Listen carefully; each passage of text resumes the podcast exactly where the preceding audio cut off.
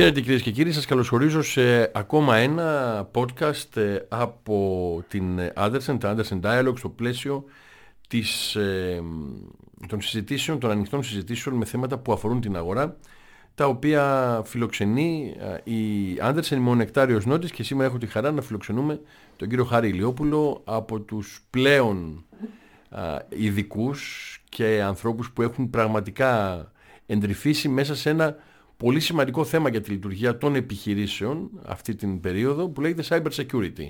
Καλησπέρα κύριε Λιούπολε, γεια σας, ευχαριστώ που είστε μαζί μας. Καλησπέρα, γεια σας, ευχαριστώ για την πρόσκληση εσάς και την Άντερσεν. Ε, και να πω ότι ο κύριος Ηλιόπουλος επί 20 ετία επικεφαλής της Encode, μιας πολύ δυναμικής και πολύ πρωτοπόρας ε, εταιρείας για την εποχή της και σήμερα φυσικά συνεχίζει πάνω στο κομμάτι του cyber security και όλου αυτού του ψηφιακού κόσμου που είναι πάρα πολύ ε, πραγματικά ε, ενδιαφέρον και φυσικά είναι πάρα πολύ κρίσιμος για την καθημερινή λειτουργία μιας επιχείρησης. Κύριε Λιόπουλε, γιατί; Γιατί, γιατί πλέον είμαστε τόσο συνδεδεμένοι ε, μεταξύ μας και με το παγκόσμιο διαδίκτυο που πλέον οι κίνδυνοι είναι μπροστά μας, είναι έξω την πόρτα μας. Δεν μπορούμε να τους αποφύγουμε, είτε μεγάλοι είτε μικροί οργανισμοί είμαστε ε, και πρέπει κάτι να κάνουμε γι' αυτό. Γιατί το πρόβλημα έχει παραγίνει, ε, μεγαλώνει πάρα πολύ ε, το κόστος των ε, κύβινων εγκλημάτων, έχει ξεπεράσει πια και το drug trafficking, πρέπει πλέον να το δούμε πολύ σοβαρά. Άρα μεγαλώνει το κόστος της μη πρόληψης. Ακριβώς. Ακριβώς.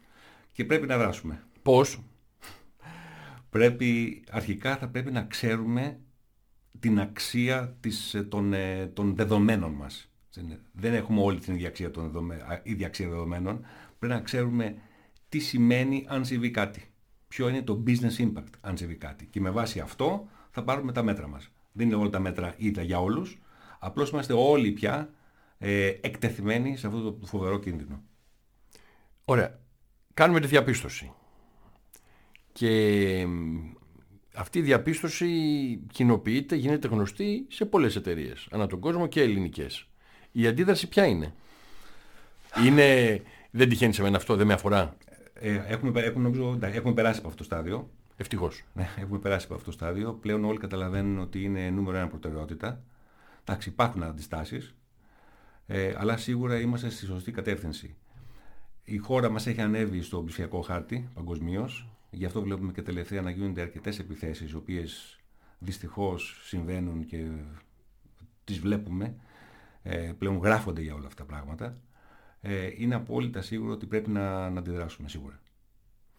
Ωραία. Άρα λοιπόν μια εταιρεία πείθεται, έστω ότι πείθεται, ε, ότι πρέπει να θωρακιστεί ψηφιακά. Στην ουσία πείθεται για ποιο πράγμα, για αυτό που λέω και για, άλλα, και, και, και για άλλους τομείς, δηλαδή ότι η ψηφιακή θωράκιση απέναντι σε κυβερνοεπιθέσεις δεν είναι ένα αναγκαίο κακό. Είναι κάτι το οποίο πρέπει να υπάρχει ως κομμάτι του business plan μιας επιχείρησης. Του ετήσιου business plan της. Τι σημαίνει αυτό πρακτικά, εννοώ τι σημαίνει αυτό για το σε τι βαθμό πρέπει να αλλάξει δομές, σε τι βαθμό πρέπει να ε, αναπροσαρμόσει το πώς λειτουργούν τα ψηφιακά της συστήματα για να είναι θωρακισμένοι και φυσικά τι σημαίνει αυτό σε επίπεδο κόστους. Ακριβώς. Ε, νομίζω είναι αυτό που είπαμε και προηγουμένως, είναι το ακριβώς ποιο είναι το impact αν συμβεί κάτι. Με βάση το impact θα αποφασίσει ο οργανισμός ε, τι επένδυση θα κάνει. Και φυσικά η επένδυση δεν είναι μόνο τεχνολογική. Είναι και στην. Ε, πρέπει να επενδύσουμε και στους ανθρώπους. Πρέπει να έχουμε ανθρώπους ειδικούς στο αντικείμενο. Κάτι πολύ δύσκολο να τους βρεις επίσης. Άλλο μεγάλο πρόβλημα. Και πρέπει να επενδύσουμε και στην οτροπία και στην κουλτούρα των, ε, των, των υπαλλήλων Όλα αυτά μαζί φυσικά έχουν ένα κόστος, αλλά θα πρέπει το κόστος να έχει σχέση ε, άμεση με ουσιαστικά με την αξία των δεδομένων που θέλουμε να προστατεύσουμε. Δηλαδή, άμα έχουμε ένα, ένα σπίτι από το οποίο τα περιουσιακά στοιχεία έχουν επίπεδο Α, οι επένδυσεις που θα κάνω σε συναγερμούς, σε πόρτες ασφαλείας πρέπει να είναι αντίστοιχες. Δεν είναι όλα ίδια, δεν κινδυνεύουμε όλοι 100%, αλλά πρέπει να ξέρουμε ακριβώς από τι, τι πρέπει να προστατεύσουμε και από ποιον. Και όταν το βρούμε, υπάρχει, επειδή όλοι το σκέφτονται, είμαι σίγουρος και σε όλους έρχεται στο μυαλό, υπάρχει κάποιο ποσοστό επί του τζίρου, να το πω έτσι, το οποίο αντιστοιχεί στο κόστος θωράκισης γιατί καταλαβαίνω ότι από τη μία είναι ξεκινάω να θωρακίζομαι άρα βάζω πάνω τα λογισμικά που πρέπει, ό,τι πρέπει κλπ. Και το δεύτερο είναι η συντήρηση και το update, η επικαιροποίηση του λογισμικού. Υπάρχει ένας άρθρος κανόνας, συνήθως το 10% του, του budget της τεχνολογίας. Να το επενδύουμε στην, ε, στην ασφάλεια. Δεν τηρείται πάντα. Σε άλλους οργανισμούς οι οποίοι έχουν πέσει θύματα, ε, δυστυχώς καυτικά ανεβαίνει αυτή ανεβαίνει η μπάρα.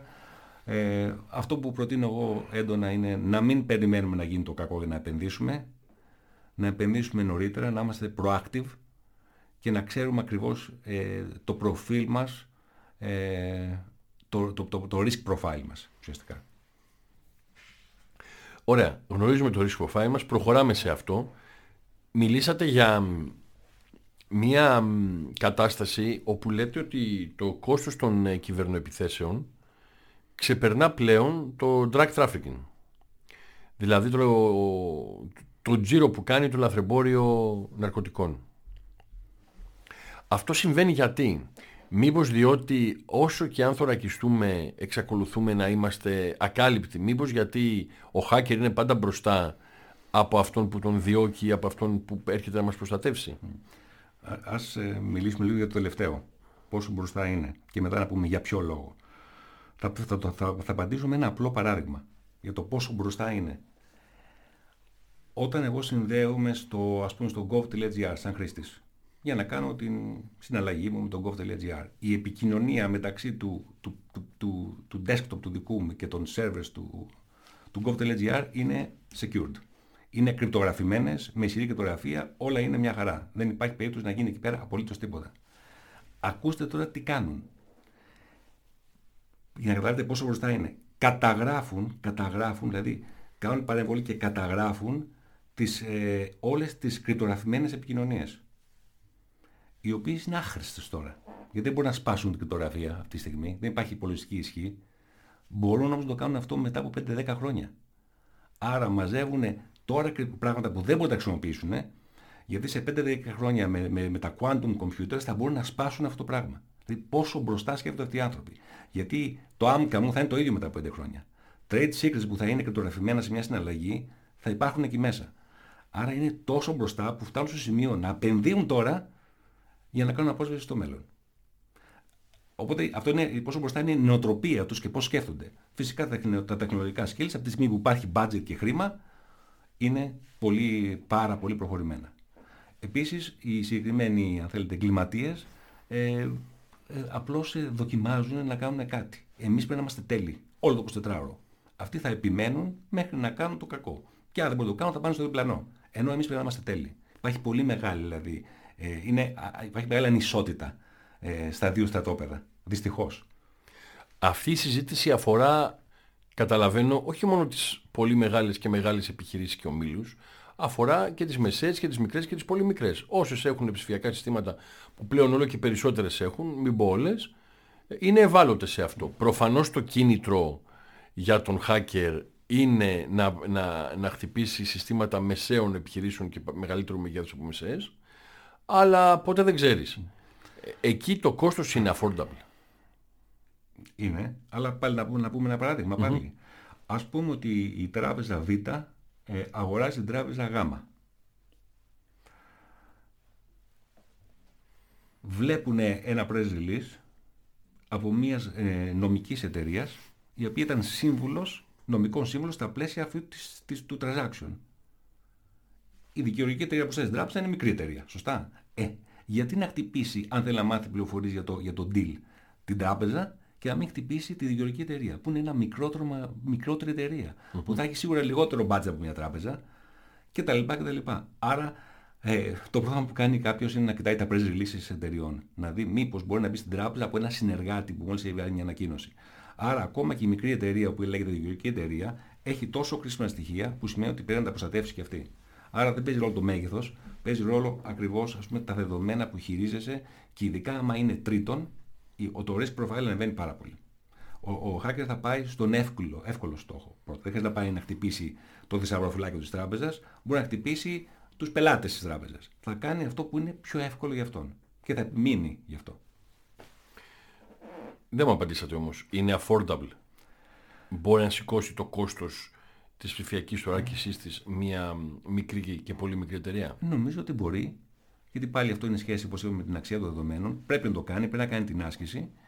Και από εκεί και πέρα υπάρχουν σίγουρα και κάποια χρηματοδοτικά προγράμματα που μπορούν να τη βοηθήσουν σε αυτήν την κατεύθυνση. Αλλά είναι σίγουρο, αν έχει risk profile το οποίο είναι ε, ε, υψηλό ε, και αντιλαμβάνεται ο επιχειρηματίας ότι αν συμβεί κάτι θα έχει επίπτωση σε αυτόν, στην επιχείρησή του, θα πρέπει να κάνει κάποιες επενδύσεις. Υπάρχουν τεχνολογίες για όλες τις κλίμακες, για όλα τα μεγέθη των οργανισμών.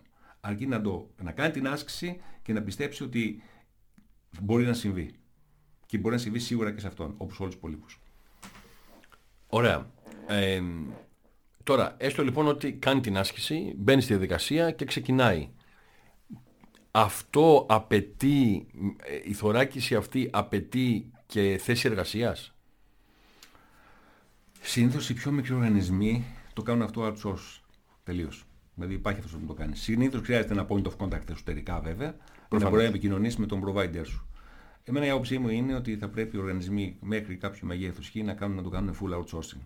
Και αυτή τη στιγμή με, την, με το cloud, αν θέλετε, το, το cloud adoption κτλ. Νομίζω ότι είναι, είναι εφικτό ε, και οι τιμές δεν είναι απαγορευτικές. Χρειάζεται πάντως να το, να το κάνουμε οπωσδήποτε και χρειάζεται και ένας άνθρωπος σίγουρα να βοηθήσει εκεί.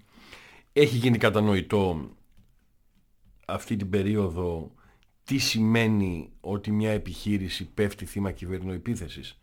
Δηλαδή, έχει γίνει κατανοητό ότι αυτή η κυβερνοεπίθεση δεν αφορά μόνο τον IT μιας εταιρείας, τον CTO, τον CIO, αφορά πολλές φορές και τον ίδιο τον CEO. Εννοώ και σε επίπεδο ευθυνών, νομικών και σε επίπεδο του αν θα κρατήσει ή όχι τη θέση του. Ακριβώς. Νομίζω πια ότι η επαγγελματική ζωή ταυτίζεται με την προσωπική ζωή. Δηλαδή αν συμβεί κάτι σε ένα C-level executive κινδυνεύει η καριέρα του. Το έχουμε δει αυτό στην Αμερική, στην Αμερική και σε άλλους, σε άλλους οργανισμούς. Συμβαίνει κάτι και αμέσως αλλάζουν όλοι. Ε, ε, δεν δεν ε, πρέπει οπωσδήποτε το Δυτικό Συμβούλιο της εταιρείας να πλέον ε, να ενημερώνεται για θέματα κυβερνοασφάλειας. Υπάρχει ένα κενό μεταξύ του, του Δυτικού Συμβουλίου και του του IT department αν θέλετε. Σίγουρα δεν είναι υπεύθυνος ο IT, σίγουρα δεν είναι υπεύθυνος μόνος του ο security officer. Είναι συλλογική η προσπάθεια και συλλογική η ευθύνη. Το Διοικητικό Συμβούλιο πλέον, και αυτό εμείς το κάνουμε το τελευταίο καιρό, δηλαδή βοηθάμε και συμβουλεύουμε τα διοικητικά συμβούλια, πώς να, να, να, να καταλάβουν ότι πλέον το cyber security είναι member of the board. Είναι πολύ σημαντικό και για λόγους budget και για λόγους ευθύνης ε, να συμμετέχουν σε αυτή τη συλλογική προσπάθεια. Το έχουν καταλάβει νομίζω ότι είμαστε σε καλό δρόμο. Σε πολύ καλό δρόμο. Το καταλαβαίνουν. Ναι. Το καταλαβαίνουν γιατί αυτό το, το βλέπουμε ότι το καταλαβαίνουν ε, από το γεγονός ότι έχει ανέβει πάρα πολύ το cyber insurance. Γιατί είναι κάτι που καταλαβαίνουν. Σε όλη τη ζωή λένε αυτό μπορούμε να το ασφαλίσουμε τον κίνδυνο. Τώρα που ασφαλίζουν και το cyber σημαίνει αυτομάτως ότι έχει γίνει discussion στο, στο board. Είναι μια απόδειξη. Είναι τι συμβαίνει. Οπότε κύριε Λιόπουλε, κλείνοντας, το μήνυμα είναι ποιο προς τις επιχειρήσεις σχετικά με το θέμα του cyber security; Το μήνυμα είναι ότι τα πράγματα θα πάνε στραβά. Πρέπει να είμαστε προετοιμασμένοι, προστατευμένοι και προετοιμασμένοι για τα πράγματα που θα πάνε στραβά. Δηλαδή, όχι μόνο πρέπει να προστατευτούμε, αλλά πρέπει να είμαστε και έτοιμοι να αντιδράσουμε. Δηλαδή, να ανακάμψουμε από μια κυβερνοεπίθεση. Ε, πρέπει να έχουμε διαδικασίες και crisis management, πώς θα αντιμετωπίσουμε αυτό το, το γεγονός. Τα πράγματα έχουν αγριέψει και θα πάνε στραβά. Είναι σχεδόν σίγουρο. Άρα δεν είναι δεν θα συμβεί σε μένα, είναι θα συμβεί και όταν συμβεί θα πρέπει να το εντοπίσω πολύ γρήγορα, ώστε να μην έχω impact και να αντιδράσω επίσης ακόμα γρηγορότερα για να περιορίσω το κακό και να μην το κρύψω. Κύριε Λούπη, σας ευχαριστώ πάρα πολύ. Εγώ ευχαριστώ. Κυρίες και κύριοι, εμείς θα τα ξαναπούμε σύντομα στο επόμενο podcast στη φιλόξενη ιστοσελίδα της Anderson Greece.